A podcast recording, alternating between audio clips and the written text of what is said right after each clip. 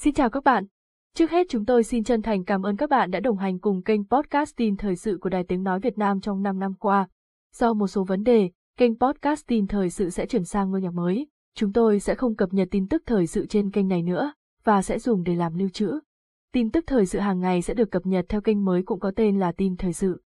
Rất mong các bạn tiếp tục ủng hộ, theo dõi kênh và tiếp tục nghe tin tức hàng ngày của Đài Tiếng Nói Việt Nam bằng cách theo dõi kênh mới qua các cách sau.